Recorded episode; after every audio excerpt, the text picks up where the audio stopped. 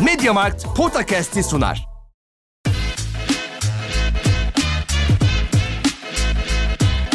Potakast. Kaan Kural ve Orkun Çolakoğlu'yla NBA gündemine haftalık bir bakış.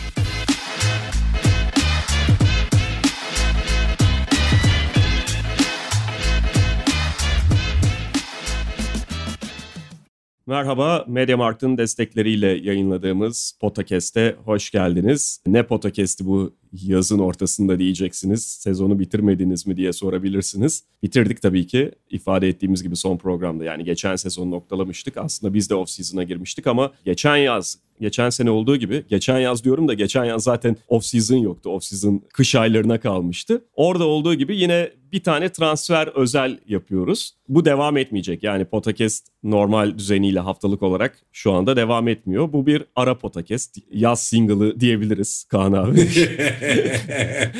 Normalden bir parça uzun da olabilir. Transferleri şöyle bir değerlendireceğiz ve tabii draftı. Yani daha doğrusu toparlarsak işte kadro değişimlerini, takımlardaki kadro hareketlerini değerlendireceğiz. Öne çıkanları. Ve ondan sonra... A- Ala, Alaçatı podcastinde. Öyle. Ondan sonra yine yeni sezonun ilk dönemine kadar işte yaz kamplarına, hazırlık kamplarına kadar izninizi isteyeceğiz. E, Alaçatı'da fiyatlar el yakıyor. NBA NBA transfer piyasasında da fiyatlar el yakıyor. Malını satamayan sadece Deniz Schroeder oldu. Onunla başlamayacağız ama Evet Kaan abi draft ve üzerine NBA off-season'ın yani transferin önemli bölümü geride kaldı. Çünkü herkes biliyor ki transfer açılır NBA'de. Resmi olarak açılır. Öyle de ifade edebiliriz. Ve zaten iki buçuk günde herkes bütün piyasadaki göz alıcı isimler bir yerlerle anlaşmış olurlar.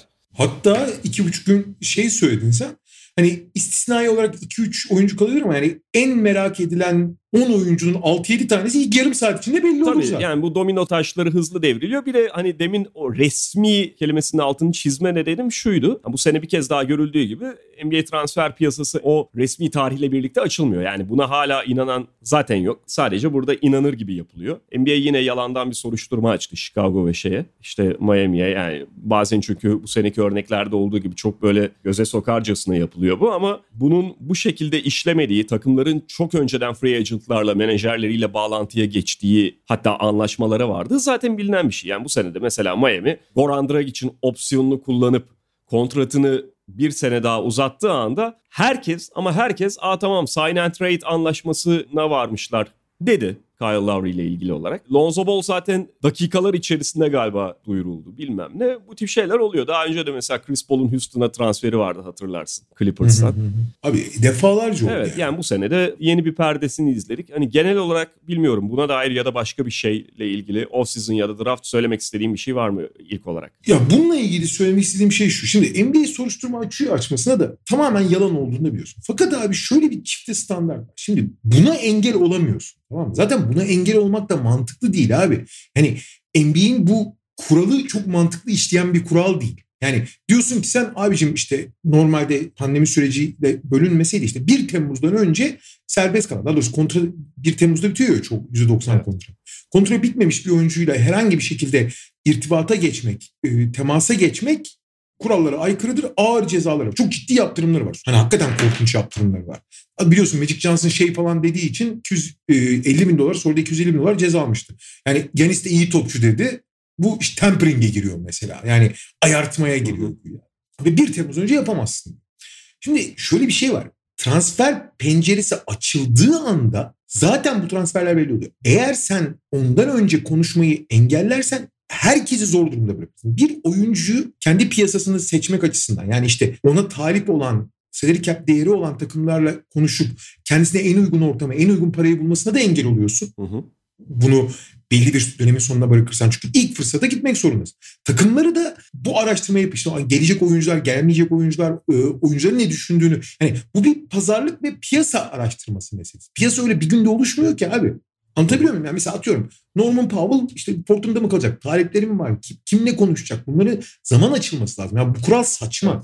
O yüzden saçma olduğu için yani serbest piyasa koşullarının gerçekleşmesine izin vermediği için buna göz yumuluyor. Ama şimdi göz yumulmanın da bir miktarı var. NBA şey gibi yapıyor yıllardır. Tarih boyunca böyleydi bu zaten. Ya tamam abi yapıyorsunuz. Yapılması da gerekiyor. Serbest piyasa koşulları böyle işler. Ama bokunu çıkarmayın diyor. Çünkü asıl bu kuralın temelinde, ruhunda çok basit ve çok geçerli bir sebep var. Bu şeye giriyor. Çünkü yani kontrata devam eden bir oyuncunun aklı başka yere gitmesin. Kendi kulübünde kalsın ve o kulübün işte o sezonki gerekliliklerini sonuna kadar yerine getirmek için odaklansın diye konulmuş kural. Ama uygulanması imkansız bir kural. O yüzden bunun bir şekilde değiştirilmesi lazım. Yani NBA playoffları, daha doğrusu sezonu biten oyuncunun işte sezon bittikten 15 gün sonra takımlarla konuşabilmesini aç, açabilmek lazım bence.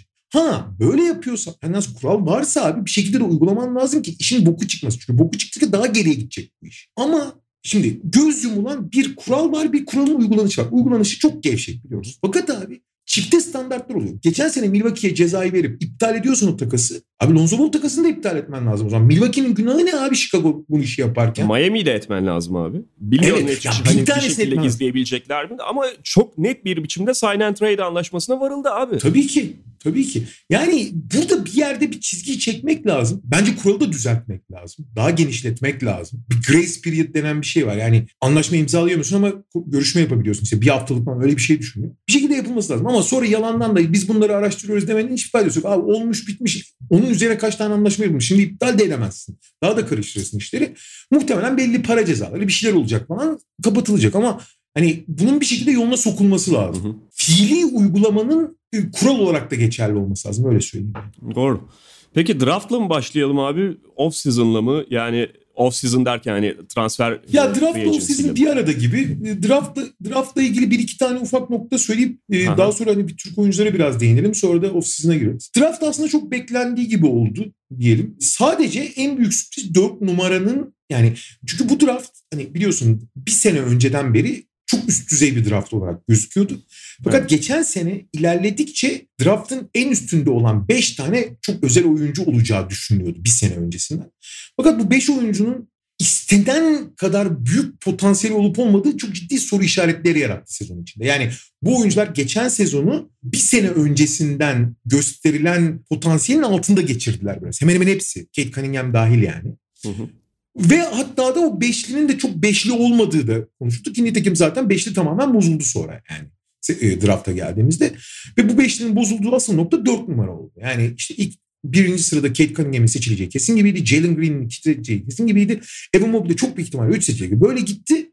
Daha sonra işte Kuminga çok düşüşteydi. Ama Jalen Suggs'ı Toronto Raptors hele ki Kyle Lowry'yi kaybetmesine rağmen ki kaybedeceği belliydi senin de söylediğin gibi. Önceden anlaşılmıştı. Onun yerine yeni oyun kurucu rolü için Hı hı. Jalen Suggs'ı almasına kesin gözüyle bakılıyor. Ve abi Jalen Suggs'ı almadıkları gibi bir oyun kurucuya yönelmek yerine Scottie Barnes gibi e, hayli tartışmalı bir oyuncuya yöneldiler. Bu da biraz işte draftın dengelerini asıl bozan faktör oldu. Ve bu işten en karlı çıkar da şey oldu. Orlando. Orlando. Çünkü hem Jalen Suggs'ı almayı başardılar 5. sırada hem de bence benim draftta çok beğendim Wagner'ı da aldılar. Ve Evet. Orlando bu drafttan görece hani beklediğinden daha karlı çıktı diyebiliriz. Şey var ya abi sadece onu söyleyeceğim ya Orlando'nun bizim de yıllardır ifade ettiğimiz kendi draftlarında kendi sıralarına istediği tipte oyuncunun kalmaması ve daha çok böyle tamamlayıcı tipte oyuncuları almak zorunda kalması talihsizliği vardı. Nihayet bu sene o profilin bir dışına çıkabildiler Jalen Suggs'ı alarak. Jalen Suggs öyle bence Wagner de çok yönlü ve çok iyi bir tamamlayıcı. Ben bayağı beğendim yani Wagner'ı. Ya, tamam başrol değil ama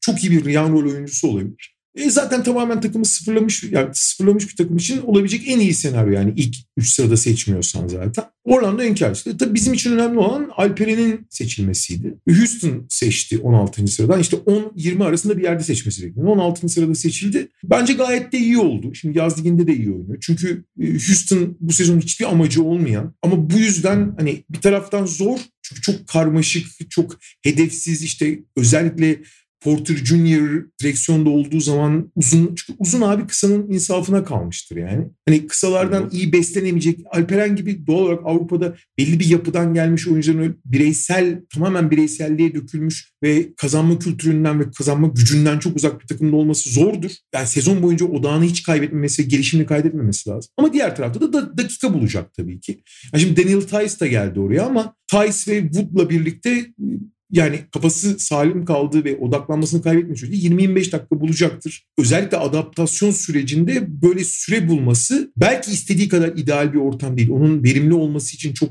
doğru bir ortam olmayabilir. Ama o tip doğru ortamlarda böyle dakikaları da kolay kolay bulamıyorsun. Yani 40 katırımız 40 satır mı durumu oluyor yani. O yüzden bence gayet iyi. Şu ana kadar da özellikle yaz ligindeki iki maçta çok iyi gözüktü. Çok da ilgi çekti yani. Çok farklı bir oyuncu çünkü Alperen. Yüksek Hı hı. bir atletizmi yok. Çok güçlü ve çok büyük bir fiziği yok. Ama inanılmaz maharetli ve anormal ayakları çabuk. Ha, step dansçı gibi neredeyse. Bir şekilde inanılmaz içgüdüleri var. Potaya acayip gidebiliyor. Kime ki benzetir, kime benzetiyor falan diyorlar. Bazı açılardan Hakim Olajuwon'a benziyor yani. Hareketliliği, ayak çabukluğu. Ya ayak çabukluğu mu dersin ona? Ayak yani genel çeviklik mi dersin? Fizik olarak evet biraz ufak belki ama mesela atletizm eksikliği olduğunu çok kabul etmiyorum ben. Tamam çok belki aşırı sıçramıyor ama atletizm sadece sıçramak değildir. Eksikliği yok en azından. Evet bu kadar maharetli oyuncular her zaman yolunu bulur ve bulacak gibi gözüküyor. Yolu açık olsun ya. Öyle ve ya Houston'da şimdi dediğin gibi Christian Wood işte e, Daniel Tice geldi hatta Garuba da gelebilir. Her ne kadar çok ciddi bir bonservis olsa da Garuba'nın Real Madrid'le çözmesi gereken o iş de henüz bitmiş değil. E, fakat şöyle bir durum da var. Alperen bu oyuncuların tamamıyla yan yana sahada yer alabilir özellikleri itibariyle. Yani Evet. sadece Alperen'in değil o oyuncuların da özellikleri itibariyle. Bu anlamda bir şans var.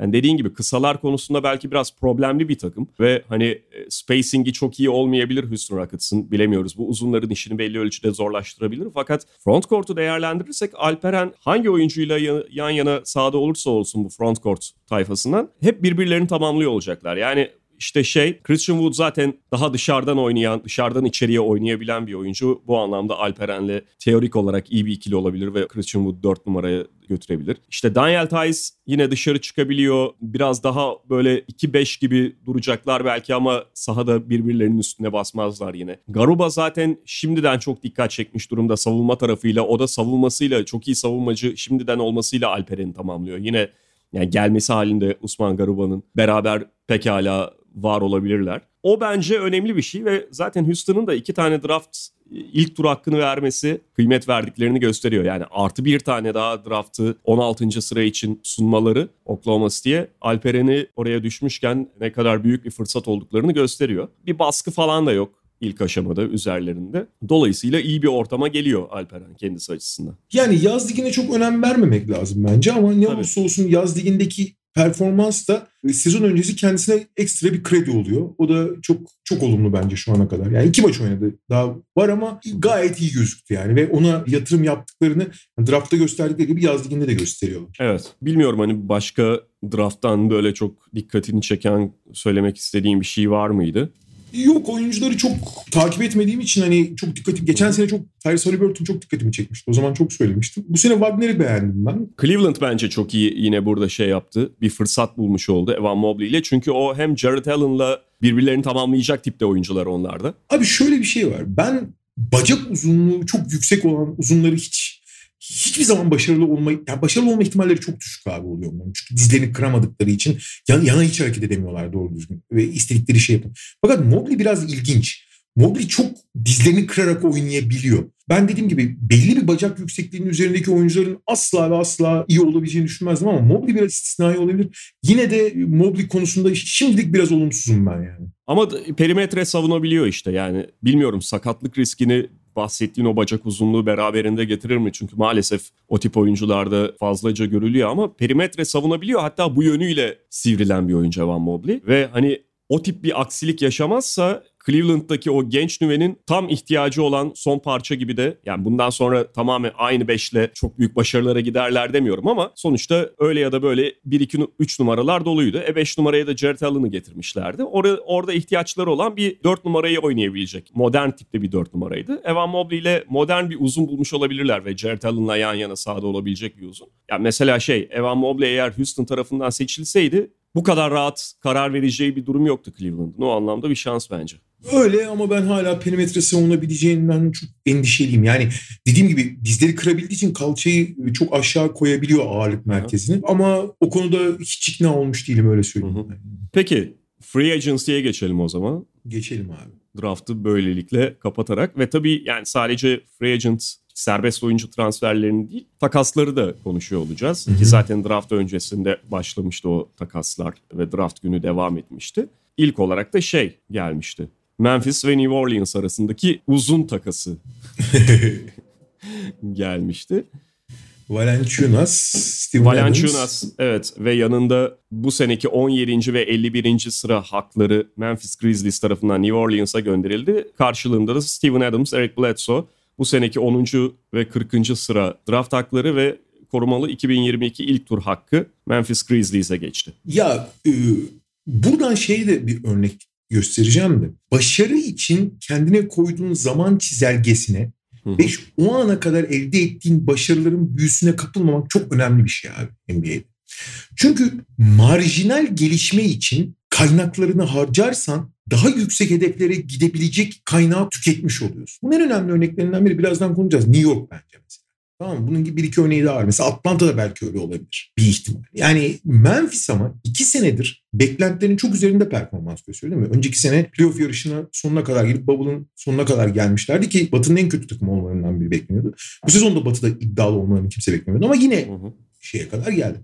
Bakın iki senedir abi bu eldeki 10-12 kişilik kadronun büyüsüne yani abi buna bir iki hamle yaparsak zaten genç nüvemiz var. Oyuncularımız da gelişecek. Bir ekleme yaptığımız zaman uçarız. Biz büyüsüne veya illüzyonuna çok kapılmıyorlar abi. İki senedir kapılmıyor. Ve bu takasta ciddi olarak kan kaybettiler abi. Çünkü Jonas Valanciunas net bir şekilde Steven Adams'tan daha değerli bir uzun. Eric Bledsoe'yu da ne yapacaksın abi zaten? Atsan atılmaz, satsan satılmaz bir durumda. Sen geçen seneki fantazilikten gayet iyi biliyorsun. Bana satmıştın. ben de sonra Emre Gürkaynağı.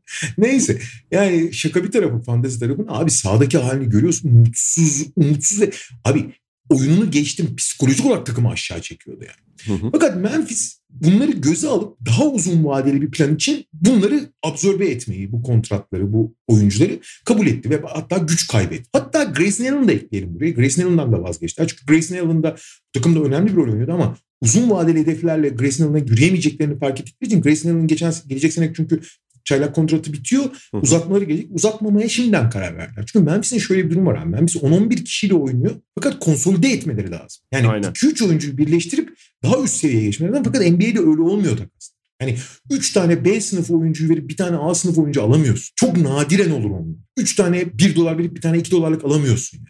Öyle olmuyor işler. O yüzden Grayson Allen'dan da vazgeçti. Bir adım belki de Jonas Valanciunas'ta kan kaybetmeyi kabul ettiler. Ve gelecek sene biraz daha kendi iç gelişimlerini işte Desmond Bain'i biraz daha öne çıkaracaklar Grayson Allen'ın yerine. İşte Steven kullanır kullanmazlar ayrı konu. Ama New Orleans hedefleri doğrultusunda Jaren Jackson Jr. zaten 5 numara kullanmayı planlıyorlardı. Onlar hedeflerine doğru yürüyorlar. New Orleans ise abi bence bir sene önce yaptıkları çok büyük hataların abi olmadı bu sene daha idare edelim değil hatayı kabul ettiklerini gösterdiler abi. Şimdi Eric Bledsoe bir hata değil. Çünkü Eric Bledsoe Drew Holiday takası parçası olarak gelmişti. Onlar Drew Holiday takasında temel olarak draft hakları almışlardı. Yani Eric Evet. Bledsoe ellerinde kalmıştı. Fakat abi Eric Bledsoe'nun yani oyuncu olarak takıma uymamasını geçtim. Abi geçen seneki sahadaki halini hatırlıyorsun değil mi? Abi negatif enerji fabrikası gibiydi ya. bu kadar mı umursamaz, bu kadar mı zorla oynatılıyor bir hali var? Genç ve dinamik bir takım için ne kadar kötü abi o. Ee, Nitekim onlardan kurtuldular ve işte Adams çok büyük hataydı. O zaten transfer yapılırken de söylemiştik. Al Horford varken Steven Adams'ı almak, yani delikti. Onu almışlardı. Fakat bunlardan vazgeçtiler. Ve bu sene şimdi Lonzo Ball'un da git- ayrılmasına izin verdiler bu arada. Bence New Orleans da bu konuda biraz doğruyu yaptı. Onlar biraz biliyorsun e, hafif bir panik halindeler. Çünkü Zion Williamson ayrılacak diye bir dedikodu dolanıp duruyor. Hı hı. Memnun değil diye. Özellikle işte New York harika bir yer falan dedikten sonra iyice arttı o dedikodu. Fakat abi panik olmadılar. Yaptıkları hataları da kabul edip değiştirdiler. Ve Zion Williamson'ın etrafına, Zion Williamson, Brandon Ingram ekseninin etrafına olabilecek bence görece yapılabilecek yani ellerindeki kaynaklar ölçüsünde ve çok fazla da geleceklerini ipotek etmeden bence mantıklı hamleler yaptı. Bir kere Jonas Valanciunas Steven Adams'dan daha üst düzey bir oyuncu olmasının yanı sıra görece Zion Williamson'a daha uyumlu bir oyuncu. Çünkü dirseklerden oynayabiliyor Jonas Valanciunas. Daha üst düzey bir oyuncu olmasının dışında dirseklerden oynayabiliyor. Zion Williamson'ın boyalı alan çevresinde biraz daha rahat hareket alanı bulmasına izin verecek. Bir. İkincisi abi Lonzo Ball tamam açık sahada falan çok iyi de abi yarı sahada çok büyük problem Lonzo Ball. Tamam şutunu falan geçti ama hiç penetreyle bitiremediği için evet şut tehdidi yaratıyordu hı. ama bu iyi, iyi- iyi spacing yaptığı veya iyi organize ettiği çok anlamına gelmiyor. Ve ona büyük bir yatırım yapmak yerine işte Saturanski, Gary Temple gibi belli bir şut ve belli bir organizasyon yapabilecek en azından yani bir e, adım geri atıp Ama en azından Zion Williamson'ın etrafına, daha doğrusu Zion Williamson'ın Ingram ekseni. Çünkü Ingram da tam bir şütör olmadığı için o da, ona da hareket alanı lazım. Onlara daha çok hareket alanı verebilecek bir yapı en azından eldeki imkanlarla çok büyük dediğim gibi kaynaklar ayırmadan gayet mantıklı bir iş yaptığını düşünüyorum ben açıkçası New Orleans'ın. Ve bence Lonzo Ball'a yatırım yapmamak da çok çok iyi bir fikirdi. Lonzo Ball'a yatırım yapmamakta bence de bir problem yok. Burada bundan sonra problem olabilecek şey onun yerine net birini koyamamaları. Yani Satoranski falan tamam hani belli ölçüde idare eder ama şimdi diyelim ki bu sene de playoff'u kaçırdın ve Batı konferansında bu son derece muhtemel. Söylediğin gibi Zion Williamson'ın zaten orada çok memnun olmadığı dedikodusu dolanıyor. Sen oyuncuya nasıl izah edeceksin? Kazanan bir yapı oluşturmaya çabaladığını nasıl anlatabilirsin? Abi Satoranski, Garrett Temple, işte Brandon Ingram, Valanciunas aynı point Zion yani oyun kurucu Zion'ı biraz daha fazla kullanacaklar gibi düşünüyorum ben. Olabilir ama yine spacing problemleri olacak abi. Yani Valanciunas biraz daha nefes aldırabilir spacinglerine Steven Adams'a kıyasla evet. Ama mesela Valanciunas'ta şey falan ifade edildi biliyorsun. Valanciunas biraz üçlük atmaya başladığı için Valanciunas'ı dışarıya koyabilirsin falan gibi. Wojnarowski falan yazdı galiba onu abi. Muhtemelen menajer böyle yaz diye yolladı ya da Griff şey Griffin. Menajer abicim şunu yaz Abi, şöyle yaz. Yani Valanciunas'ın dışarıdan daha fazla atıyor olması Valanciunas'ın spacing'i rahatlatıcı anlamına gelmez. Sadece şey olabilir senin de ifade ettiğin gibi yani Steven Adams'a göre biraz daha geometriyi dengeleyebilir ama tabii ki bir spacing rahatlatıcı veya direkt ona şey eden bir oyuncu değil Valanciunas. O sorunu gideren bir oyuncu değil. Artı yani New Orleans'ın tamam Lonzo Ball'u e, Lonzo Ball'la artık devam etmeyecekleri Lonzo Ball'un da zaten orayı istemediği falan konuşuluyordu ama New Orleans'ın buraya gelirken hedefi Kyle Lowry'ydi. Kaç takımın olduğu gibi. Kolay değildi belki bu. Hani Miami'si bilmem nesi de Kyle Lowry'nin peşindeyken ama sonuçta planlamalarını biraz buna yönelik yaptılar ve ıskaladılar. Şu anda eli biraz boş kalmış durumda ya da işte bir B hatta C planı ile devam etmek durumunda New Orleans. Ve buraya kadar da yani geride kalan iki sezona baktığımızda şu draft seçimlerine falan en azından sahada karşılığını alamadı New Orleans. Kadro yerinde sayıp duruyor. Ya işte şey de çok önemli bu arada. Josh Hart'la hala anlaşamadılar. Josh Hart'ı tutmak zorundalar bu arada. Net. İşte Kyrie Lewis'in belki bir adım daha ileri atacağını umut ediyorlar ki ben Kyrie Lewis'i beğeniyorum yani bir takım eksikleri olsa da.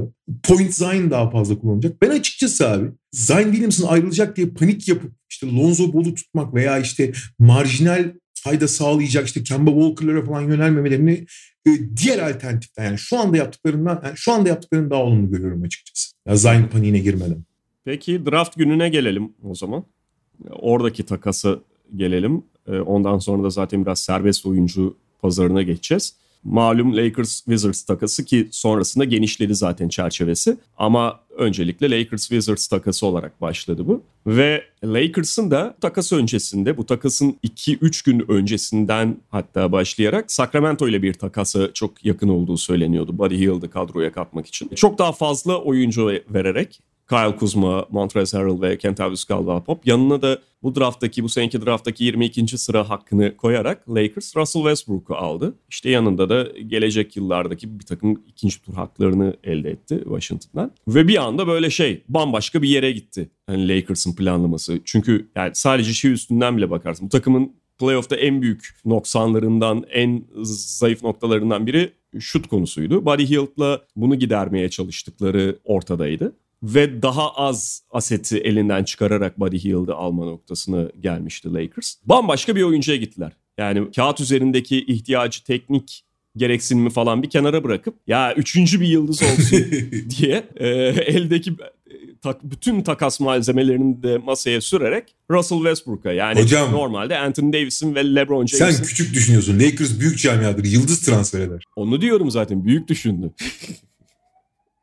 Bırak şutu mutu ben üçüncü yıldızı getireceğim diye Anthony Davis ve LeBron James'in yanına uyumu konusunda bir sürü soru işareti barındıran ama Buddy Hield'a göre çok daha yüksek profil bir oyuncu olan Russell Westbrook'u aldı Lakers. Benim gördüğüm en tuhaf takaslardan Sen biri bu. hiç olumlu bakmıyorsun takası zaten. Ya şöyle yani dediğim gibi hani şimdi zaten detaylandıracağız. Şurada da özette de ifade etmeye çalıştığım gibi birincisi yani uyum konusuna gitmedi Lakers. Ve ya da işte playoff'ta elenirken ihtiyaç duyduğu, takımda eksik olduğunu gördüğü şeye gitmediği açık. Yani çünkü Russell Westbrook bambaşka bir oyuncu. Abi şöyle düşünüyorum ben. Ee, şimdi LeBron'un olgunluk dönemi diyebileceğimiz işte 2013-2020 arası e, şöyle bir formül olmuştu. Gerek Cleveland'da gerek şeyde e, sıradan daha sonra geldi. Yani Miami'nin son dönemi pek katı sayılmaz belki ama Cleveland ve Lakers'da şöyle bir şey. Abi LeBron'un etrafına yeterince şut atabilen, alan açabilen oyuncuları 5 tane ex oyuncuyu eklesem de rekabetçi yapar. Ki yaptılar. Kaç yıl üstte final oynadı takımlarında. Şampiyonluklar kazandı vesaire vesaire. Bu ana formül ve nitekim Lakers'a geldiği günden beri işte ilk sene olmadı, ikinci sene görece oldu vesaire. Bu hep geçerli formül. Fakat abi ben geçen sene bu formülün biraz değiştiğini düşünüyorum. Daha doğrusu en azından Lakers böyle görüyor ki bence ben ona kısmen katılıyorum. Abi LeBron artık genç değil. Yani LeBron artık 37 yaşına geldi abi. Hı. Ve fakat LeBron da özellikle şeye takıntılı olduğu için biliyorsun iki senedir çok yaşlandı diyorlar bana işte göreceksiniz siz falan filan diye böyle acayip bir yeniden kendini ispat ve ben hala çok dincim, çok diriyim gibi bir yarışa girmeye kalkıştı. Geçen sene bütün maçları oynamaya kalkıştı sakatlığına kadar biliyorsun. Ve bayağı oynadı yani. yani. Tabii ki kendini artık çok tecrübeli olduğu için hani çeyrek içtiğinde dinleniyor falan filan ama ciddi ciddi başrol oynuyor yani. Fakat abi sakatlandıktan sonra da dönemedi sakatlıktan. Yani playoff'ta oynadı ama LeBron gibi değildi yani. Bence önceliklerini teknik olarak LeBron'un etrafına iyi bir takım kurmaktan öte Lebron'u saklamak ve Lebron'u korumak üzerine yapılmıştı. Yani sonuçta abi Lebron'la Westbrook'un yan yana etkili olamayacağını dünya alemi diyor. Ulan en iyi örneği Dwayne Wade abi. Dwayne Wade ile LeBron bile yan yana çok çok verimli değiller. Doğal olarak oyun oynadıkları alan, oynadıkları şekil ve topu elinde isteme özelliklerini düşündüğün zaman bu işte diminishing returns denen hikaye. Azalan marjinal fayda yani. Ya abi Russell Westbrook topsuz hiçbir şey yapabilen bir oyuncu değil ki. Toplu da zaten çok manyak. Ben hep şey söylüyorum. Belli tür oyuncular var abi. Senin tabanını yükseltiyorlar. Yani seni daha iyi gösteriyor. Seni bir yere kadar getiriyorlar. Bir yerden sonra engel olmaya başlıyorlar. Daha ileri gitmene engel oluyorlar bu sefer. Russell Westbrook bu tip oyuncuların şaikasıdır abi. Yani Russell Westbrook'u koy ligin en kötü takımına bir şekilde mücadeleci yapar. Ama ligin iyi takımlarından birine koy başarısızlığının da sebebi olur yani. Ki bu hı hı. iyi döneminde bile böyleydi. 2016 playoff'unu saymazsam Russell Westbrook'un tüm kariyeri böyledir abi. 2016 playoff'unu müthiş oynamıştı. Orada da Durant batırdı. Neyse. Bütün kariyeri böyledir. Ve yaşı ilerledikçe fizik yani tamamen patlayıcılığa dayalı bir oyuncu olarak eskisi kadar da şut atamıyor artık. Bir zamanlar %85 ile foul atan adam %60'lara düştü. Gerçi toparladı biraz ama e, hem fiziksel hem e, yapamadığı şeyleri daha yapamamaya, iyi yaptığı şeylerden de yavaş yavaş erozyona uğramaya başladı. Geçen sezonun ikinci yarısında müthiş oynadı. Şimdi hakkını verelim. Hani hı hı. E, çok diri gözüktü. Lan ama abi zaman ilerliyor ve onun oynama stiliyle yıpranması herkesten fazla. Yani her sene biraz daha zorlaştı. Yani. Ama sezon içinde Lebron'la yan yana verimli olmasa bile Lebron'u dinlendirmek, Lebron'u korumak, Lebron'un yükünü hafifletmek açısından alınabilecek iyi parçalardan biri. Yani tabanı yükseltmek diyorsun ya. Normal sezonda idare eder abi. Seni götürür bir yere kadar. Playoff'ta da çok ikincil bir role soyundurmaya çalışacaklar. Nasıl yapacaklar ayrı konu. Bilemem. Ama kafadaki olay şu. Ya kardeşim Lebron hala Lebron diye varsayıyorlar. Lebron playoff'ta başrole geçtiği zaman diri bir Lebron seni zaten şampiyonluğa götürür. Hücumu tamamen organize eder. Diri bir Anthony Davis de tamamen savunmayı organize eder. Bu ikisinin etrafına biraz işte Frank Vogel'a da sözü kontratı uzatlar. Frank Vogel'ın şemalarıyla iyi bir savunma kurgusu oluşturursan X 3 tane eksi oyuncudan biz zaten iyi bir formül bulmuş oluruz. Sadece playoff'a kadar bu oyuncuları saklamamız gerekiyor.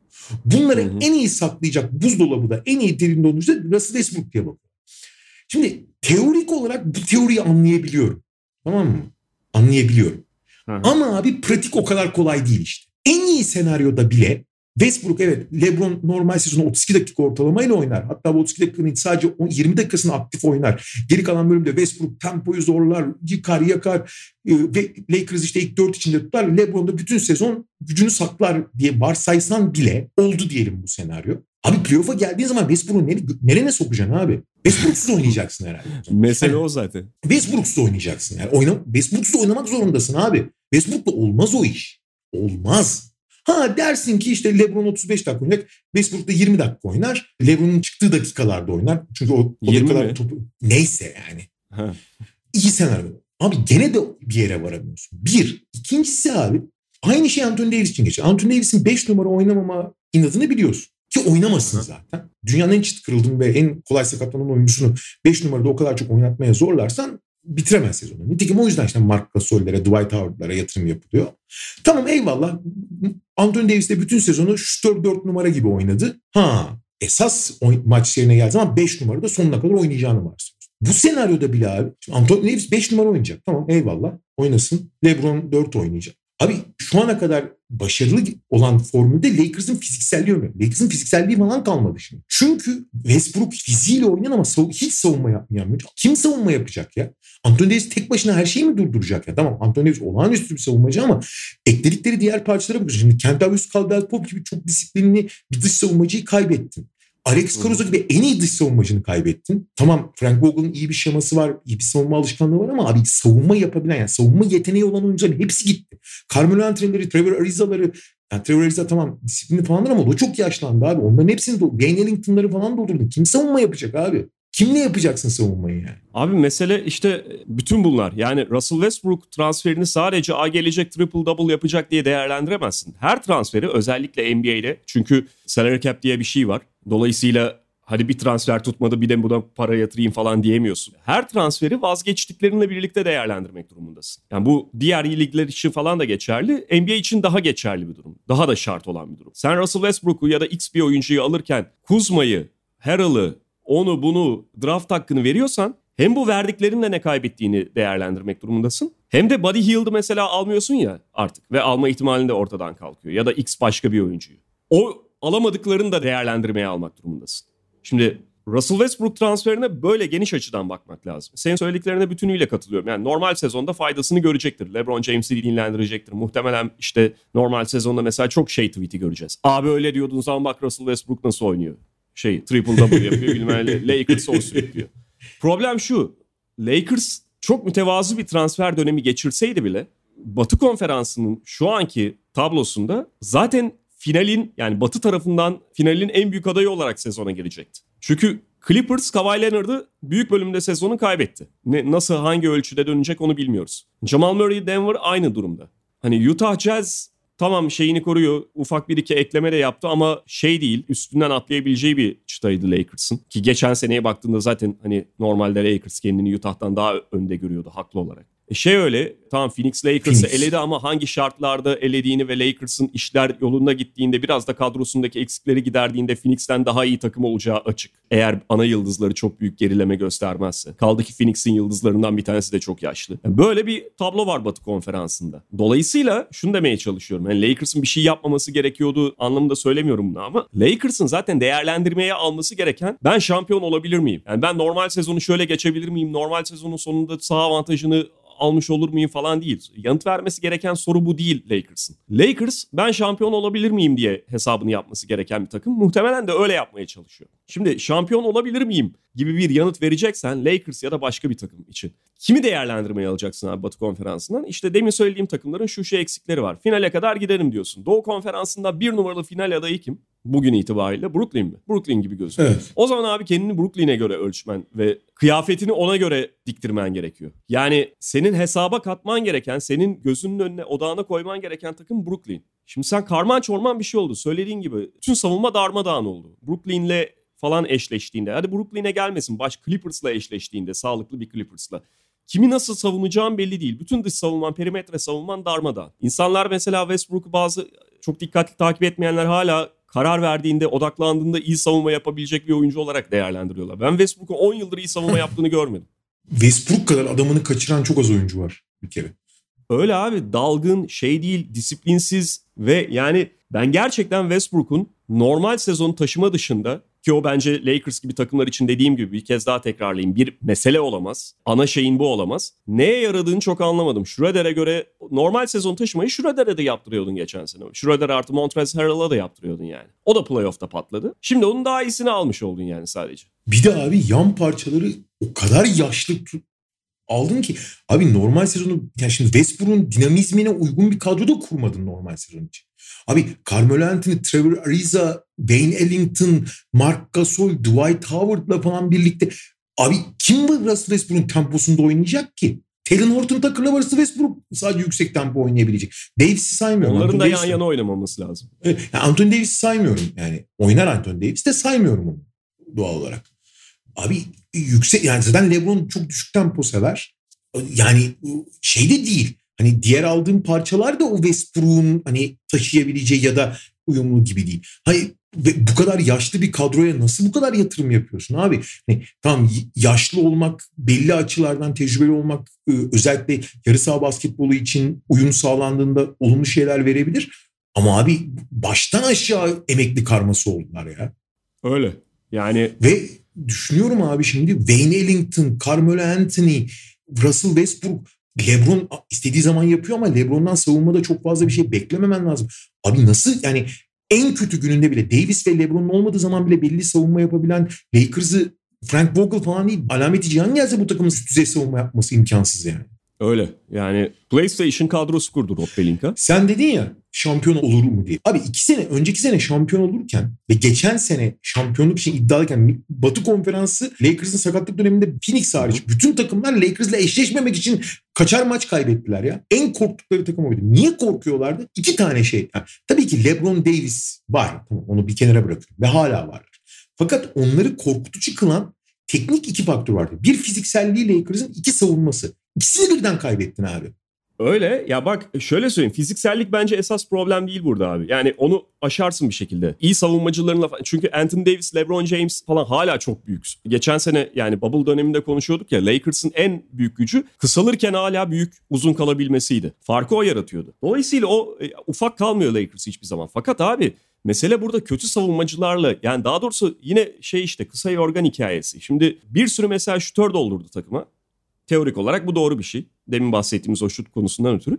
Ama o kadar ironik bir durumun içinde ki Lakers o kadar şutör doldurdu yine şut konusunda sıkıntı yaşayacak bu takım. Çünkü şöyle bir problem var abi. Sen Westbrook'u kesebilir misin? Yani Russell Westbrook'u hani sen demin 20 dakika oyna dedin de ben ne 20 dakikası dedim bir an. Öyle bir senaryoda kullanamayacağına göre 30 dakika eşek gibi en az 30 dakika 35 dakika hatta oynatacağına göre Russell Westbrook'u. LeBron, Anthony Davis oldu mu sana 3 tane rakiplerin öncelikle karşısında gömülmeye çalıştığı oyuncu? Kimi koyacaksın abi yanlarına da?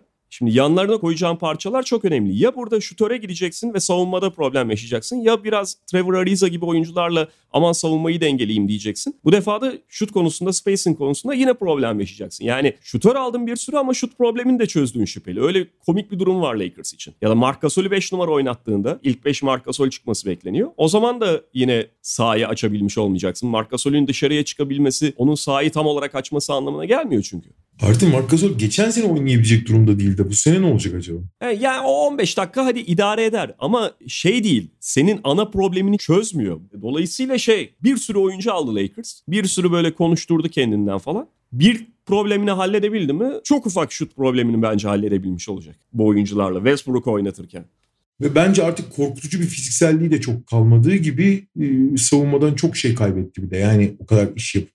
Tabii. İşte Wayne Ellington'ı Malik Monk'u mesela sürekli oynatması gerekiyor eğer Westbrook ve LeBron yan yana sahada olacaksa onların yanında. Ama gelen geçen penetre edersin ön alan savunman bu oyuncularla yapılıyorken. Ee, bence burada Washington olumlu bir iş yaptı ve onlar hani geçen senenin büyüsüne kapılmayıp bir kere Scott Brooks'tan kurtulmak en büyük hamle zaten de şey gerçekten hani Kentavius Caldwell Pope gibi tamam çok üst profil olmayan ama oyun iki taraflı oynayan bir oyuncu eklediler. Şey yaptılar işte Kyle Kuzma gibi hiçbir zaman yerini bulamamış birine belki fırsat verecekler. Fakat topla oynayabilen oyunculara çok sahip olup ve baştan aşağı şutörden kurulu olduğu için şimdi Thomas Bryant falan da dönüyor çünkü. E, Daniel Gafford'la en azından e, savunmacı atlet bir tane uzuna sahipler. Bryant gibi bir skoru uzuna sahipler ama baştan aşağı şutörler ve e, çok iyi top yönlendirebilen oyunculara sahip oldular bir anda. Şeyle birlikte işte yani Bradley Beal'ın da yani Westbrook'un dinamizmini kaybetmiş olabilirler. Ama gerçekten ligin en dehşetli şut tehdidi olan takımlarından abi şey çok önemli tamam Temelde çok basit bir şey var. Basketbolun hani detaylarından önce bir temeline geri dönersen abi yaratabilenler, üretebilenler ve bitirebilenler gerekiyor tamam mı? Hı hı. Zaten pozisyon olarak artık iyiden iyi her şey karıştığı için Washington özellikle şut anlamında yani spacing gibi o bitirmeyi çok daha geniş alanda yapmak her şeyi kolaylaştırıyor ya. Baştan aşağı şutörlerden kurulu iyi bitirebilenler ve birden fazla yaratabilen oyuncuya sahip şimdi. Westbrook'u kaybetmesine ben ileri adım attığını düşünüyorum açıkçası Washington'ın da. Tabii canım yani. şans oldu yani bir de onlar için. Önemli bir şans oldu. Ve çok da dengeli takım oldular ya. Ben yani hakikaten şaşkınlık derecesinde ben. Çünkü Spencer Dinwiddie de geldi ya. Abi Spencer Aha. Dinwiddie ve e, Bradley Beal gibi 1 ve 2 oynayabilen, yaratabilen, Hı-hı. üretebilen oyuncuların yanına işte Kendall Caldwell gibi iki taraflı oynayabilen, işte Aaron Holiday gibi çok güvenmesen de yedek oyun kurucu olarak kullanabileceğimiz. Corey Kispert'ı aldılar şütör gene. Müthiş şütör drafttan. E, Robin Lopez'i aldılar abi ki. İşte Robin Lopez gitti ama işte Daniel Gafford ve şeyle idareler Montrezl Harrell geldi. Savunma yapamaz belki ama içeriden bitiren Bryant gibi dışarıdan bitiren hücumcuları var. E, bayağı iyi oldular bence ya. Yani e, çok dengeli. Çok dengeli, çok şutör. Yarat hem üreten hem bitiren bir takım kurdular. Çok üst düzey değiller belki ama e, çok tehlikeliler onu söyleyeyim yani. Ya tavanları çok yükselmedi hani geçen seneye göre ama şöyle bir şey var abi. Bu seviyede bir takım olacaksan Westbrook'suz olman daha iyi. Kesinlikle. Kısaca şeyden bahsedelim abi. Boston Celtics'e girince onların bütün transferlerinden de bahsedebiliriz Lakers'ta olduğu gibi. Zaten çok fazla da yapmadılar da. Geçen seneki o Hayward'dan kalan trade exception'ı kullanıp Josh Richardson'ı aldı. Sonrasında işte bu sabah yani dün gece Dennis Schroeder'i aldılar. Schroeder markette kalmıştı. Enes Kanter falan diye. Yani çok belki ışıltılı transferler yapmadılar ama bir taraftan zaten onlar 2022 serbest oyuncu pazarını bekliyor ve biraz kendilerini ona göre konumlandırmaya çalışıyorlar. Çok dramatik hamleler yapmadılar ama biraz daha işte Schroeder'le oyun kurucu şeyini kapatıp Richardson'la da bir tane daha o arkalan rotasyonunda oynayabilecek oyuncu eklediklerini söyleyebiliriz. Bence fena iş yapmadılar yani kaynakları tamamen harcamadan. Onlar tabii biraz işte Aaron Naismith, Romeo Langford, Robert Williams gibi işte belki de Grant Williams gibi oyuncuların gelişimine bakacaklar. Onların şöyle bir sorunu var abi. Abi Jalen Brown ve Jason Tatum çok üst düzey oyuncular. Gerçekten çok üst düzey oyuncular. Fakat abi genelde aynı işi yapan ve takıma çok fazla yapmayan oyuncular. Yani onlar iyi bitiriciler. Kendilerine de öğretebiliyorlar ama başkasına bir şey öğretmiyorlar abi. Takıma bir şey öğretmiyorlar. Şimdi e, geçen sene Kemba Walker'ın iyi oynadığı dönemde takım çok daha iyi gözüküyordu. Çünkü Kemba Walker tam bir oyun kurucu olmasa da takıma da öğretiyor. Fakat abi Kemba Walker'ın yani ne oynayacak hali kalmıştı ne devamlılığı kalmıştı.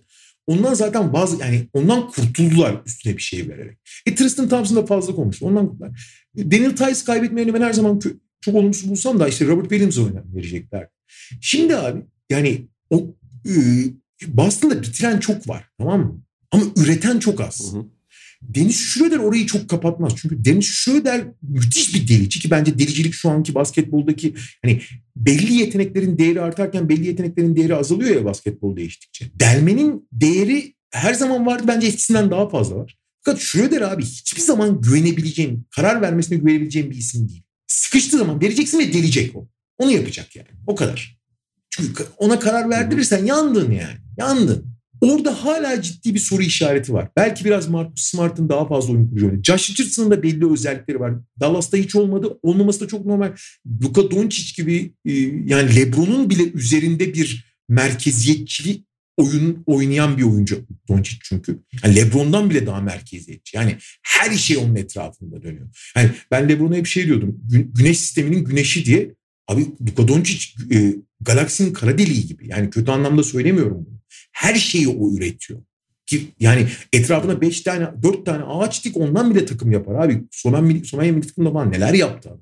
Bu da Josh Richardson'ı hiç çok olumsuz yani etkiledi hiç oynayamadı. Ama burada abi o özelliklerini tekrar gösterebilir. Fakat o rolü ne Marcus Smart, ne Dennis Schroeder, ne Josh Richardson doldu. Kristan'ı da aldılar ki Kristan artık hiç yapmıyor onları ama hiç dolduramazlar oraları.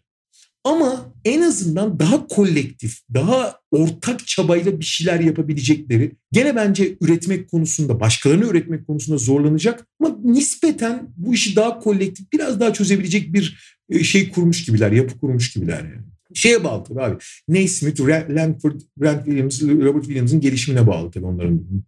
Ama evet. Schröder eksiklerine rağmen abi sadece ve sadece bir tane iyi yaptı işte. Ligin en iyi delicilerinden biri çünkü abi. Hakikaten öyle. Sadece onu yapmasına izin verir. Başka bir şeye izin vermezsen abi o olumlu bir şey. O olumlu bir katkı yani. Evet ve etrafında daha fazla şutörle yani geçen seneye göre daha istediği tipte bir basketbol ortamına gidiyor. Ya yani oyuncunun işte son birkaç ayda çok e, kendisi açısından bir kumar oynayıp ciddi anlamda kaybettiği ortada ama son raddede algılandığı kadar da kötü bir oyuncu değil şurada. Abi bir tane işi mükemmel yapıyor. Ya çok iyi yapıyor ve o çok değerli bir iş. Ama daha fazlasını istersen çok batırır yani. Evet Kaan abi Deniz Schroeder bir fırsat transferi olarak Celtics'in kucağına düştü. Tabii yani NBA'de bu tip fırsat transferleri belki çok çok fazla sayıda olmuyor ama şu anda Mediamarkt'ta bazı fırsat alımları olabilir. Şey var abi stokları eritiyoruz kampanyası var. Hı hı. İ- inanmayacaksın abi sen bir fanboysundur. Apple ürünleri falan da dahil yani. Apple Watch falan filan da dahil. Baya güzel yalnız kampanya 15 Ağustos'a kadar biraz elimizi çabuk tutmak lazım. Nisan fark etmeden bir Yok kızım bilmiyorum. öyle bir şey diye. Ee, Apple Watch olabilir abi. Bir bakalım bir bakalım. Daha şimdi bi- biliyorsun abi onun doğum günü şeyi falan bitmiyor. Ee, herkese de tavsiye edelim yalnız. Ee, gerçekten özellikle e, bu stok eritme kampanyalarında güzel fiyatlar oluyor abi. Ama ben fanboy değilim. Onu da buraya not düşmek isterim. Hadi hadi hadi. hadi. Steve Jobs'u rahmetle anıyoruz. Peki serbest oyuncu tarafına geldiğimizde demin konuştuğumuz gibi şimdi şey Lonzo Ball'la başlayalım. Çünkü resmi açılıştan bir dakika sonra duyuruldu Lonzo Ball'un Chicago'ya transferi.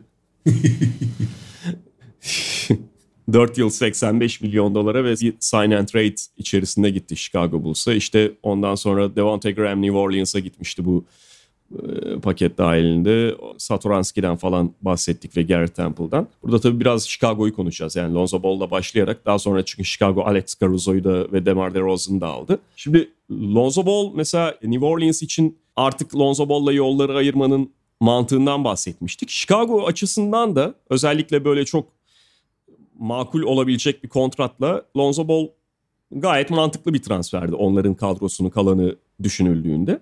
Alex Caruso da öyle. DeMar DeRozan transferi biraz daha tabii bunların dışına çıkan ve Chicago'nun ihtiyaçlarıyla ne kadar bağdaştığı ciddi anlamda sorgulanabilecek transferdi. Kaldı ki yüklü bir kontrat. İşte yaşı itibariyle falan da biraz daha farklı noktada bir oyuncu DeMar DeRozan. Ama yani hepsini birlikte de değerlendiririz. Lonzo Ball'la başlayalım. Ben dediğim gibi Lonzo Ball'u Chicago'nun yapısı içerisinde ve ihtiyaçlarıyla birlikte düşünüldüğünde hem Lonzo Ball'u hem Alex Caruso'yu çok mantıklı transferler olarak görüyorum. Valla Alex Caruso'yu ben gayet mantıklı görüyorum. Alex Caruso'nun bu işte yani gerek e, tipinden, fiziğinden gerek işte Lakers taraftarının çok aşırı sevgi gösterip hani onu çok yüceltmesinden biraz meme olmasından dolayı bir kötü şöhreti var. İşte Boston'ın Taco Fall'a, işte Dallas'ın Boban Marjanovic'e yaptığını biraz Lakers taraftarı hatta daha fazla Alex Caruso yapıyor. Fakat Alex Caruso abi Taco Fall veya Boban Marjanovic gibi bir oyuncu değil. Yani onların da tabii fizikselliğinden kaynaklanan bir sempatisi, bir meme özelliği var. Ama Alex Caruso çok değerli oyuncu abi. Bir kere çok iyi savunmacı, çok disiplinli. Evet eksikleri var yani çok üst düzey bir oyuncu olduğunu kimse iddia edemez ama e, her takımın ihtiyaç duyacağı 6. 7. oyuncu. Fakat abi şöyle bir şey var. Bu Caruso için de kısmen geçerli ama bence takımın geneli için geçerli. Zaafı olan oyuncuları alırsan abi o zaafları mesela Ben bunun en ekstrem örneği değil mi? O zaafı kapatmak için bin tane yani kadro içinde inanılmaz bir mühendislik gösterip onu kompanse etmeye çalışıyorsun o zaaf. Oyuncunun iyi yaptığı şeyler var zaafı olan. Gerçi komple oyun çok az zaten ayrı konu ama, ama ciddi zaafı olan oyuncular olduğu zaman kadronun diğer parçalarını bunu bir şekilde kapatmasını bekliyorsun. Abi Chicago baştan aşağı zaaflı, yani iyi özellikleri ve zaafları olan oyunculardan kuruldu bir anda. Şimdi abi bunu hiçbir şey kapatı, hiçbir teknik koç falan kapatamaz abi. Şimdi Lonzo Ball olumlu pek çok açıdan. Abi Lonzo Ball hiç bitiremiyor içeride. Ligin en kötü bitiren oyuncusu belki. Ki Rubio ile yarışır o. Hani sıfır, boş turnike atamıyor ya. Atamadığı için de girmiyor da zaten oraya. Hı hı. Bir sürü iyi şey yapıyor. Ben ondan bahsetmiyorum. Yapamadığını söylüyorum. Nikola Vucevic çok geliştirdi kendisini. Gerçekten çok özel bir oyuncu. Hani fakir Nikola yok içine dönüştü. Hem dışarı müthiş bir üçlükçü zaten. Gerçekten spacing yapan uzunlardan. Oradan iyi de bir pasör. Fakat o da sıfır temas. Hiç içeriden bitirmiyor. Hiç içeriden caydırıcılığı yok. Demar DeRozan özellikle oyun kurucu yetenekleri de kariyerinin son döneminde iyiden iyiye gelişti. Olağanüstü bir orta mesafe atıcısı. Topu emanet edip gözün kapalı emanet edebileceğin bir oyuncuya dönüştü. Gerçekten önemli bir skorer. Fakat onun da 3 sayısı yok. Onun savunması da sıfır. Ligin en kötü savunmacılarından biri. Artı Nikola Vucevic varken topu çok emanet etmezsin oyun kurması için. Yani o oyun kuruculuk özellikleri, top yönlendirme özellikleri de biraz şeye düşüyor. Boşa düşüyor yani. Lonzo ve Vucevic varken. Ama zaafları olan özellikle birebir savunmada yani Vucevic savunma yapamıyor. Şey savunma yapamıyor. DeRozan kim yapacak abi? E, Lavin desen Lavin topu elinde çok istemese belli bir miktarda istiyor. Kime abi Vucevic'e mi vereceksin? Lavin'e mi vereceksin? DeRozan'a mı vereceksin? Lonzo Ball'a mı vereceksin? İşte 5 top lazım denen takım onlardan biri oldu. Ve hepsi birbirinden fazla zaafı olan takımlar. Bu takımı bir arada tutan Gerrit Temple'lar işte şeyler yani hani ufak işleri yapan oyunculardan Gerrit Temple'ları, Thaddeus Young'ları hepsini de kaybettin. Bir Caruso'yu aldın hani o dilleştirici araları boşu. Abi bu, bu kadar yani artı özelliği ama bir sürü de zaafı olan bir kadro delikte çedar peyniri gibi kadro kurulur mu abi? Aa, ben hiç anlamadım buradaki mühendisliği. DeRozan konusunda özellikle ilgili çok da haklısın. Çünkü iki tane nokta var. Bir, DeRozan'ın yaptıklarına ihtiyaçları yok tamam mı? Bir, top yönlendirme. Lan zaten yönlendiren 3 tane 4 tane oyuncum var. Gerek yok fazlası. Tamam iyi fazlası göz çıkarmaz da hani azalan payda. Skorerin var yeterince skor. DeRozan'ın getirdiklerine büyük oranda ihtiyacın olmadığı gibi DeRozan'a verdiğin paranın yarısını verecek başka rakibin de yok. Aynen o en komiği abi. DeRozan alındığında yani o imza atıldığında daha doğrusu anlaşmaya varıldığında zaten DeRozan'a salary cap'ten yer kullanma ihtimali olan takımlar o şeyden çıkmıştı. O yarıştan çıkmışlardı. Çok daha azına, yarısına falan bağlayabilirdin DeRozan. Ve abi yani yarısına bağlamayı bırak. Yarısına bile bağlasan çok olumlu bir parça değil. Ha şu takım eğer iyi bir uyum yakalarsa bu kadar iyi pasörlerden şimdi baştan aşağı olağanüstü pasörlerden ve üretici. Yani Boston'ın tam tersi bir durumdalar. Herkes üretiyor tamam mı? Buradan bir uyum yakalarsan bir sinerji yakalayabilirsen çok iyi bir hücum takımı olma ihtimalleri var. Ama abi ortalamanın yani iç güvesinden hallice bile savunma yapma ihtimalleri yok. İşte abi ben de hani Lonzo Ball'la Alex Caruso ile iyi başladılar. DeRozan'ı anlatmadım derken şimdi DeRozan'a girmesen ve Thaddeus Young'ı falan takımda tutsan tamam iyi bir savunma takımı yine olmayacaksın Vucevic'le bilmem neyle ama Lonzo Ball'un, Thaddeus Young'ın, işte Alex Caruso'nun her zaman ilk beşte olmasa da varlıklarıyla en azından dengeleyici unsurlara sahiptin. Şimdi o kadar fazla kötü savunmacı doldurdun ve Thaddeus Young gibi kritik parçaları da kaybettin ki herhangi bir şekilde dengeleme yapman da çok zor. Ve şöyle bir problem ortaya çıkıyor. Yine Lonzo Ball'a döneceğim. Onun New Orleans'ta yaşadığı problem. Yani Lonzo Ball şahane bir birebir savunmacı olmasa da iyi bir savunmacı. Daha da iyiye de gidebilir sonuçta. Özellikle işte yardım getirmede falan iyi bir savunmacı. Birebirde de bence çok kötü değil. Daha dediğim gibi iyiye gidebilir. Fakat Lonzo Ball kendi karakterinden ötürü etrafındakiler savunmada kötüyse, takım genel olarak savunmada aşağıdaysa Lonzo Ball tek başına hiçbir zaman yırtınmıyor abi. Bunu sahada görebiliyorsun. Motoru çok çabuk biçimde kapanabiliyor. Aynen öyle abi.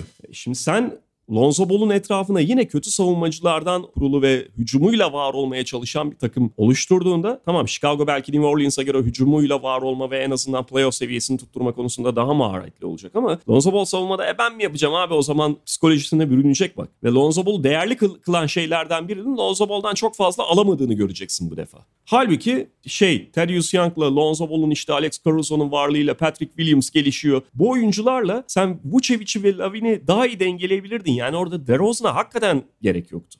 Tim Hardaway 72 milyon dolar aldı 4 yıl Dallas'ta kaldı abi. Onu zaten tutmaları gerekiyordu. Fakat Dallas'ın da bu dönemi çok beklediği gibi geçiremediği ortada yani. Doncic'i falan Doncic'e yeni kontratı verdiler. Bu tabii en önemli şey. O bir kenara. Fakat Dallas'ta pazara ben iddialı olacağım şu oyuncuyu alacağım bu oyuncuyu alacağım diye girip beklediğini alamayan takımlardan biri. Ee, abi Dallas'ta şöyle bir şey var. Reggie Block dışında. Luka Doncic özellikle son iki senede NBA'de gösterdi ki abi yani Clippers gibi gerçekten iyi bir takım. Gerçi Clippers çok iyi oynamadı o serileri ama onlara karşı bile nasıl direndiğini gösteriyor. Sonra Slovenya milli takımında da aynı şeyleri gösterdikten sonra zirve Lebron'dan daha iyi oyuncu demiyorum kesinlikle ama abi zirve Lebron'dan daha merkezi bir oyuncu olduğunu göster. Yani her şeyi yapabiliyor abi. Atıyor, attırıyor, her şey yok. Yani tek başına hücum. Tamam mı? Hücum, Dallas hücumu nedir abi? Doncic'tir. Tamam mı? Başka hiçbir şeye gerek yok. Gerçekten istersen yanına Boban Marjanovic koy, istersen Josh Powell koy. Kimi koyarsan koy. O hücum belli bir seviyenin üzerinde olacak abi. Bu kadar basit. Bunu böyle bir oyuncuya sahip olduğun zaman hayat belli açılardan çok kolay. Tamam mı? Abi hakikaten dört tane ağaç dik yanına iyi hücumun oluyor. Tamam abi mühendislik dünyanın en kolay şeyi. Nasıl bazı oyuncuları Ben Simmons gene ekstrem örnek bunu yerleştirmek çok zorsa Doncic de çok kolay. Fakat abi şöyle bir şey var. Biraz evvel Westbrook için söylediğim nokta vardı ya. Yani bir yere kadar gelmek kolay bir yerden sonra engel olursun. Abi Doncic gibi oyuncularla şampiyon yürüyeceksen de belli bir şeye kadar yanına parça bulmak kolay ama belli bir şeyin üzerinde parça bulmak da zorlaşıyor abi. Niye zorlaşıyor? Çünkü Doncic kadar merkezi bir oyuncuya sahipsen diğer bütün oyuncuların bunun en iyi örneği bence 2001 Philadelphia'dır abi. Allen Iverson'ın etrafındaki takım vardı ya Aaron McKee'ler, Dikembe Mutombo'lar falan. Tabii o zaman spacing bu kadar önemli değil. Böyle merkezi bir oyuncunun yanında öyle özel karakterler bulman lazım ki oyundan hiç düşmeyen hani kendisine ne zaman sorumluluk geleceği yani hücumdaki veya savunmadaki savunmadaki prensipler belli ama hücumdaki şeyler çok belli olmadan ama hiç dikkatini, hiç odağını kaybetmeden, motorunu hiç düşürmeden o oynayabilecek ve her zaman verim verebilecek oyuncular bulman lazım. Tim Hardaway Jr. bunlardan iyi bir örnek ki onu tutmaları o açıdan önemli. Bence Reggie Bullock da bunlardan iyi bir örnek. Onu da almaları çok önemli. Fakat abi iyi bir takım olmak kolay. Şampiyon bir takım olmak için çok ince eleyip sık dokumak lazım. Orada Dallas istediği tam oyuncuları bulabilmiş mi değil. Artık Carlisle'ın kaybedilmesi çünkü Carlisle onları da çok iyi yönetiyordu. Öyle ya da böyle. Her ne kadar Doncic'le de çok iyi anlaşamadığı artık ortaya çıkmış olsa da ayrıldıktan sonra bence biraz yersiz ve ayıp bir iki demeci de var ama belli şeylerin sinyalini de verdi. Doncic ile Porzingis'in de hiçbirbirini sevmediği ortada. Kid abi bu tip negatif enerjiden beslenip onları kullanmaya çalışır. İşler çok kötüye gidebilir orada soyunma odasında. Ama ama Neyse mesela Reggie Block bence o oyunculardan yani Doncic'in yanına alacağın oyunculardan en iyilerinden biri ama e, çok da ileriye gitmedikleri doğru. Yani bir Reggie Block'la da seviye atlamıyorsun sonuç itibariyle yani. Evet. Miami Heat'le devam edelim. Kyle Lowry işte az önce bahsettiğimiz zaten onlar çoktandır gözüne kestirmişti Kyle Lowry'yi ve kadroya kattılar. İşte bunun haricinde Butler'la Duncan Robinson'la sözleşme yeniledi Miami Heat. Ya şöyle tabii Kyle Lowry bu takımın bir ihtiyacını dolduruyor mu? Dolduruyor ve Miami'yi yukarıya taşıyor mu? Bence taşıyor. Mesele ne kadar yukarıya taşıdığı konusunda. Yani Miami'yi hani Kyle Lowry şeyiyle birlikte ya bu takım bir sene önce final oynamıştı. Geçen sene işler yolunda gitmedi ama artık Kyle Lowry ile bir problemlerini giderdiler. Tekrar en ciddi adaylardan biri şeklinde değerlendirebilir miyiz? Bence bu zor. Yani transfer gayet mantıklı. Her ne kadar Lowry'nin yaşı ilerlemiş olsa da. Ama Miami'yi direkt birinci aşamadaki şampiyon adayları arasına sokabilecek bir oyuncu değil bence. Ya da Miami'nin kadrosu buna yeterli bir kadro değil bütününe bakıldığında. Onun bir altındaki sınıfta olabilir Miami ki aslında bence 2020'de de yani bubble şeyinde de böyleydi. Bir takım şeyler yolunda gitmiş ve işte finale kadar gelmişlerdi. Valla 2020'de yaşanan o olağanüstü form dönemi ve olağanüstü uyum biraz istisnai bir durumda. O kesin yani. Ve o bubble'da Goran Dragic'in hücumun lideri olduğunu unutmamak lazım. Ki Goran Dragic yani o Phoenix'te bir All-Star sınırına gelmişti hatırlayacaksın. 5 sene önce mi 6 sene önce. Ve ondan beri de o 2020 Bubble'daki seviyesini hiç yakalamamıştı Goran Dragic. Zaten sakatlıklar ve ilerleyen yaşı itibariyle dakikaları da azalmıştı. Fakat 2020 Bubble'da ilk 5'e yerleşip hücumunda lideri olduktan sonra acayip bir şey oldu onlar için. Yani onun tehdidi işte oradan onun tehdidinden beslenen Bam Adebayo, Duncan Robinson organizasyonu, Jimmy Butler'ın gerektiği yerde devreye girmesi falan muazzam bir denge yakalamışlardı. Artı işte uyum vesaireyle müthiş bir savunma performansı da çok acayip bir yere geldiler ama çok istisnai bir form dönemi ve uyum dönemiydi o. Abi şimdi onun tekrarlanamayacağını kabul etmişler. Ve Goran Dragic'ten vazgeçmelerine sebebi. Goran Dragic hani bir daha öyle oynayamaz zaten abi. O çok istisna ya. 5 senedir oynamıyor adam öyle. Fakat abi Miami şöyle bir şey yaptı ki bence PJ Tucker hamlesini de burada düşünmek lazım. Abi Miami her ne kadar disiplinli ve uyumlu ve iyi niyetli oyunculardan kurulu olsa da savunmada fizik olarak ufak kalıyor. Bam Adebayo ile başladı. Bam Adebayo'yu çok beğenirim ama ufak kalıyorlar başlangıçta. Fakat abi şimdi PJ Tucker'ı da eklediğin zaman oraya tamam mı? Şeyin yanına Bam Adebayo'nun. Kyle Lowry'i de tepeye diktiğin zaman gerçekten olağanüstü bir savunma malzemesi elde etmiş olur. Kyle Lowry, Duncan Robinson, Jimmy Butler, PJ Tucker şey beşi, Bam Adebayo beşi.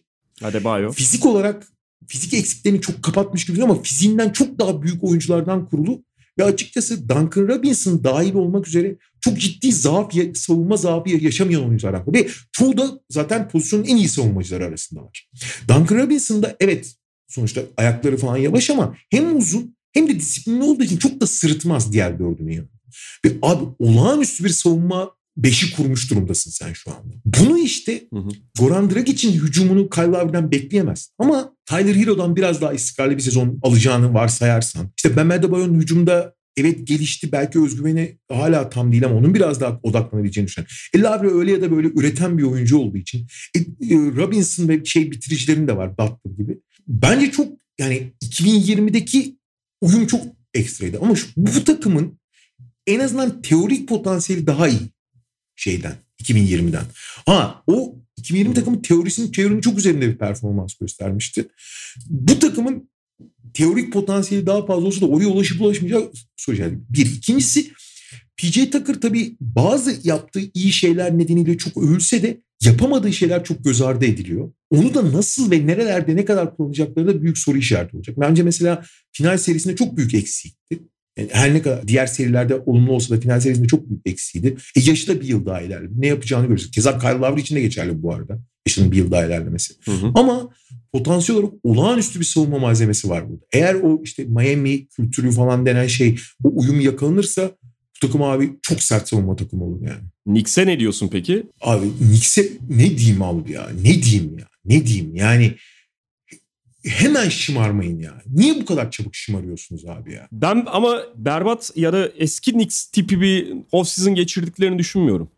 Yani şöyle hatta şimdi Ha doğru. Eski gibisi gibi değil. Hakkın konuda haklısın. Fournier beni çok ikna eden bir oyuncu değil hiçbir zaman. Ama Fournier de dahil olmak üzere yani korkunç kontrat aldılar falan gibi bir durumları yok. Blok kaybı biraz önemli fakat yani çok çok dramatik, çok böyle her şeyi değiştiren bir kayıp değil. Bu takım playoff'ta bir duvara çarptıklarını e, hücum konusunda görmüştük. Ve çok daha fazla opsiyona ihtiyaçları olduğu açıktı. Bunun üzerine gidip bunu bir şekilde gidermeyi başardı. Yani bütün aldıkları oyuncular Fournier, Kemba Walker böyle %100 şey değiller. İç rahatlatan ve tamam bu mesele kapandı dedirten oyuncular değil. Bir tanesinin sağlık problemleri, bir tanesinin genel istikrarı söz konusuyken e, ve bu konudaki soru işaretleri. Ama sonuçta buna yönelen transferler yaptılar. E, Derrick Rose'u tuttular. Julius Randle da yani bugünkü piyasa koşullarında makul diyebileceğin o kontratı alır Julius Randle. Bir kontratla tuttular ve şeyini, çekirdeğini korudu New York Knicks. Bence geçen seneye göre de daha iyi bir takım olma ihtimalleri var. geçen senenin üzerine hücum anlamında yani hücumda özellikle Julius Randle o playoff performansından sonra ekstra hücumcuya ihtiyaçları oldukları kesinlikle. Hücumu çünkü Julius Randle düştüğü için sadece Derrick Rose taşıyordu. Fakat abi geçen sene onları özel kılan o yırtıcılık, o savunma disiplinini koruyacak hiçbir oyuncu almadılar ki. Kemba Walker'la mı yapacaksın o yırtıcılığı göstereceksin? E Derrick Rose bir yıl daha yaşlandı ve nitekim belli bir rolün üzerinde rol verdiğin zaman ne kadar düştüğünü de görünüyor. E Fournier de yapamaz bunu. Julius Randle'ın geçen sezon normal sezon ve geçen sezon playoff olarak iki farklı Julius Randle. Hangisi gerçek Julius Randle? Muhtemelen ikisi de değil. İkisinin arasında bir yer yani. Hı hı. Ben sana söyleyeyim yani geçen seneki normal sezonki Julius Randle'ı çok beklememek lazım. Şimdi ellerindeki ümit şu. Yani işte Obi Toppin ki geçen sene bir şey vermemişti ama Obi Toppin, e, Emmanuel Quickly, R.J. Barrett gibi oyuncuların daha ileriye gitmesini bekliyor. Fakat abi yaptıkları eklemeler onları geçen sene beklentilerin çok üzerine çıkaran ana faktör olan yırtıcılık ve savunmayı aşağı çeken faktörler. Aynı savunmayı, aynı yırtıcılığı göstermeleri bu kadroyla çok zor. Eğer Kemba Walker, Derrick Rose, Evan Fournier ciddi roller alacaklarsa. Ha Mitchell Robinson'a kavuşacaklar belki o da önemli. Fakat abi şimdi beklentilerin çok çok üzerine çıkmış ve özellikle onu koruması çok kolay gözükmeyen oyuncular yatırım yapıp ve seni teknik anlamda önemli kılan faktörleri dezavantaj yaşayacak oyuncuları alırsan çok riskli bir yola giriyorsun. Abi. Kemba Walker'la Evan Fournier eklemelerini yapmak seni işte geçen sene dördüncü bitirdin Doğu'yu. Aynı dördüncülüğü sağlayacak ilerlemeler değil. Evet eksik olan hücum yaratıcına bir parçalar ekledin ama nelerin pahasına ekledin onu.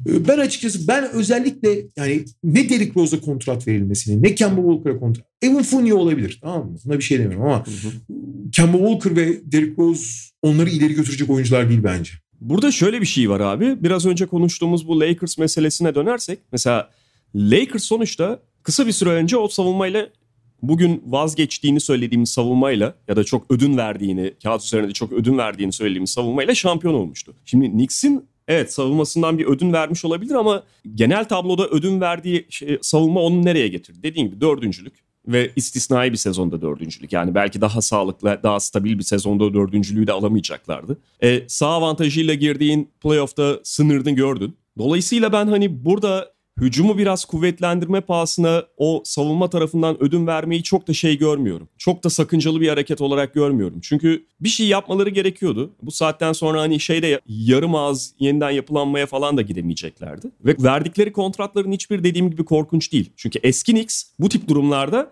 saçma sapan kontrat verir ve gerçekten geleceği... DeRozan kontratını, on, DeRozan kontratını onlar ha, e, gerçekten geleceğini ipotek altına alırdı. Bu, bu kontratların hiçbiri öyle kontratlar değil. Uzunluğuyla bilmem nesiyle olsun. Dolayısıyla burada Knicks hani ileriye gidebilir. İleriye gidebilir derken çok iddialı bir takım olmalarını beklemiyorum. Ama geçen seneye göre daha hücum potansiyelli olacaklar. Savunmadan evet biraz kaybedebilirler ama bu yani teraziye koyduğunda hücumdaki gelişimle birlikte bence göze alınabilecek bir şey. Sonuçta yani kadroda böyle dediğim gibi uzun vadeli planlarında kaybettikleri bir şey yok. Ben abi daha karamsarım. Eğer R.J. Barrett, Emmanuel Quickly, Obi Toppin üçlüsünden önemli gelişimler R.J. Barrett göstermişti onu. Ona benzer bir gelişim daha göstermediği sürece New York'un geriye gittiğini düşünüyorum şahsen. Eklemelerine rağmen yani. Hı hı.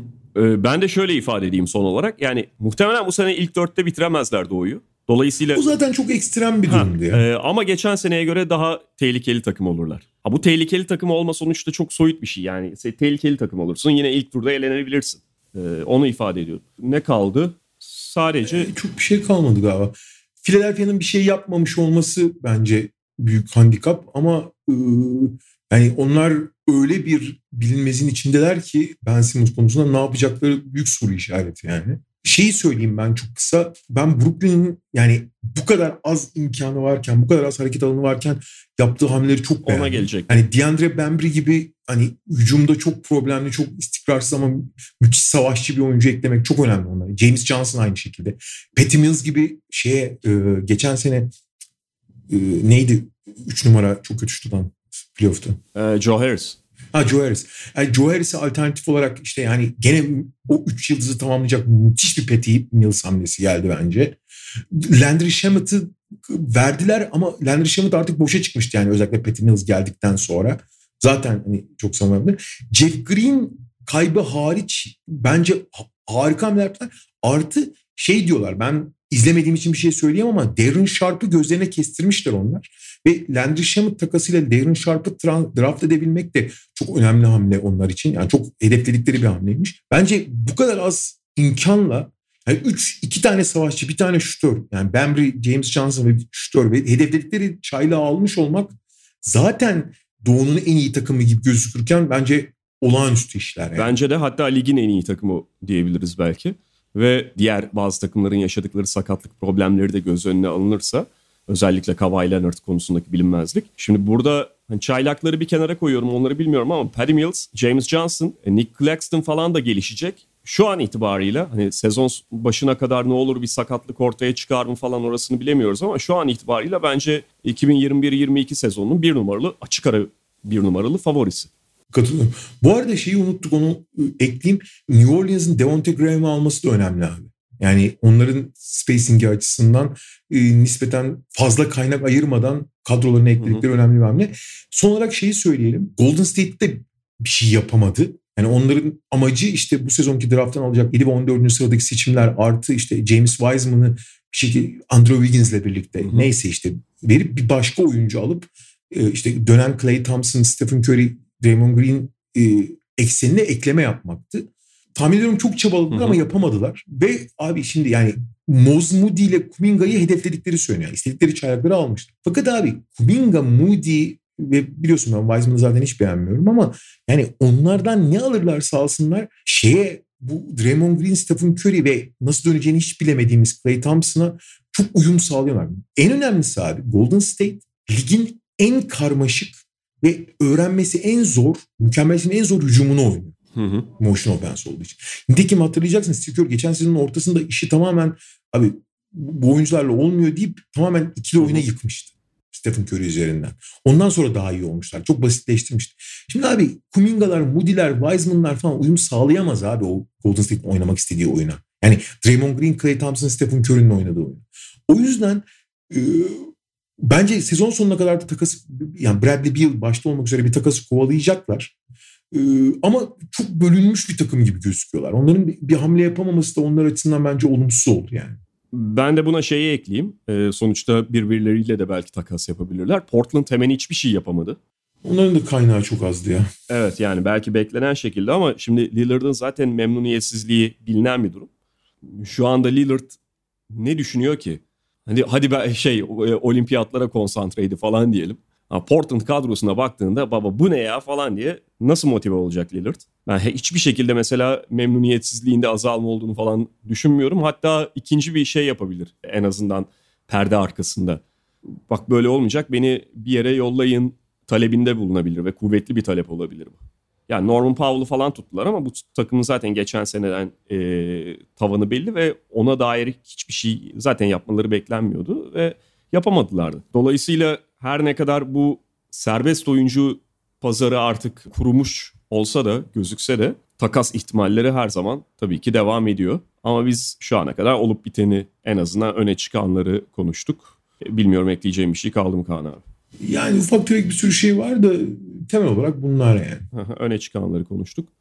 Bakalım kamplar ve yeni sezon öncesi gelene kadar neler yaşanacak. Ama onları artık olup bittikten sonra işte sezon öncesi klasik preview bölümlerimizde değerlendiririz. Bu yaz single'ından podcast'im bu kadar diyoruz. Mediamarkt'ın destekleriyle hazırladığımız podcast'ten. Alaçatı'dan bugünlük bu kadar. Tekrar görüşmek üzere yeni sezon öncesinde. Hoşçakalın. Hoşçakalın. Mediamarkt Podcast'i sundu.